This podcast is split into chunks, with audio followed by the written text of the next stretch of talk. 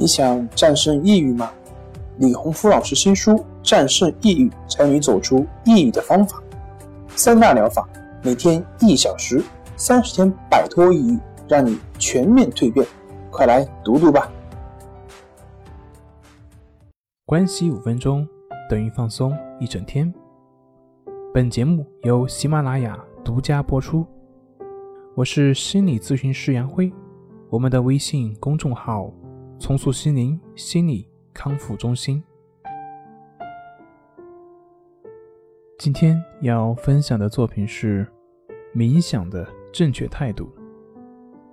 因为我经常会做一些关于催眠或者是冥想方面的练习，那么今天一起来谈一谈关于冥想所应该具备的正确态度。第一点是。初学者的思维，不带任何判断、偏见或者是目的的去观察自己正在进行的经验的过程，通常就会被称为初学者的思维。从实际上来说，这也不过就是当我们第一次看到某个事物时，会带着新鲜感去感知这种事物。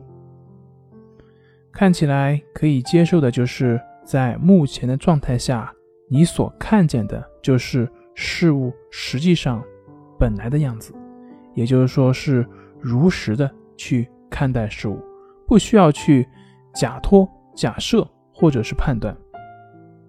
比如，等到下次见到某一位熟人的时候，尽量多的去考虑，去看一下这个人真实的样子。不带入你的感情，不带入你的思想、你的目的或者是你的判断，就好像第一次见到这个人一样，相信这会带给你不一样的感觉以及新的发现。第二个是无奋斗目的，我们每天做的每一件事情几乎都是有目的的，都是有目标所导向的，但是我们所做的冥想。却是没有目的的。尽管我们需要花一定的时间来练习冥想，但是它是无目的性的，而且不需要一定要这样。当坐下来冥想的时候，最好能够清楚我们头脑中的目标。在这个过程，不需要放松，不需要清空你头脑中的思想，不需要减轻你的压力，或者是实现某种启迪。也不需要通过是否达到目标，或者是某种方式来评估冥想的质量。参与冥想的唯一目的，仅仅只是去观察此时此地的实在的经历。如果我们此刻感到紧张、感到焦虑或者是痛苦，也没有必要一定要从这种感情中摆脱出来。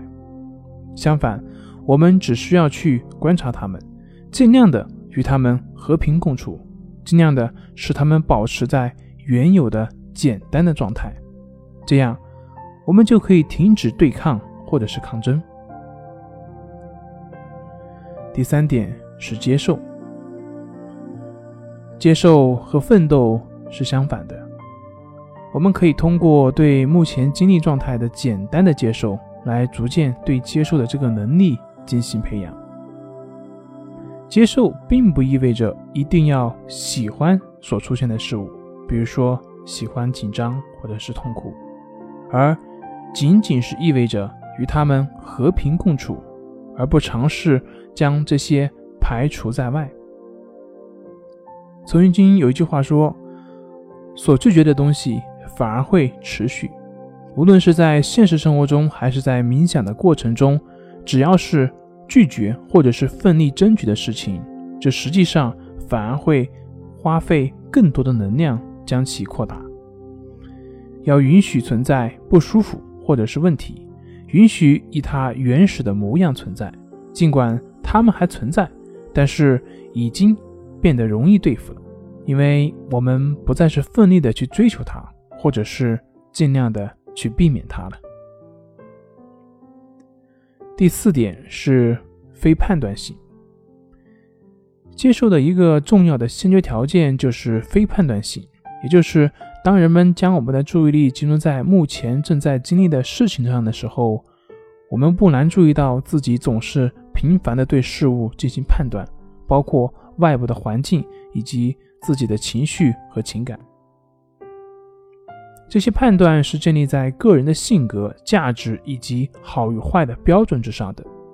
如果有人表示怀疑，那么不妨请你拿出五分钟的时间，请你注意那段时间内。你对多少事情进行的判断？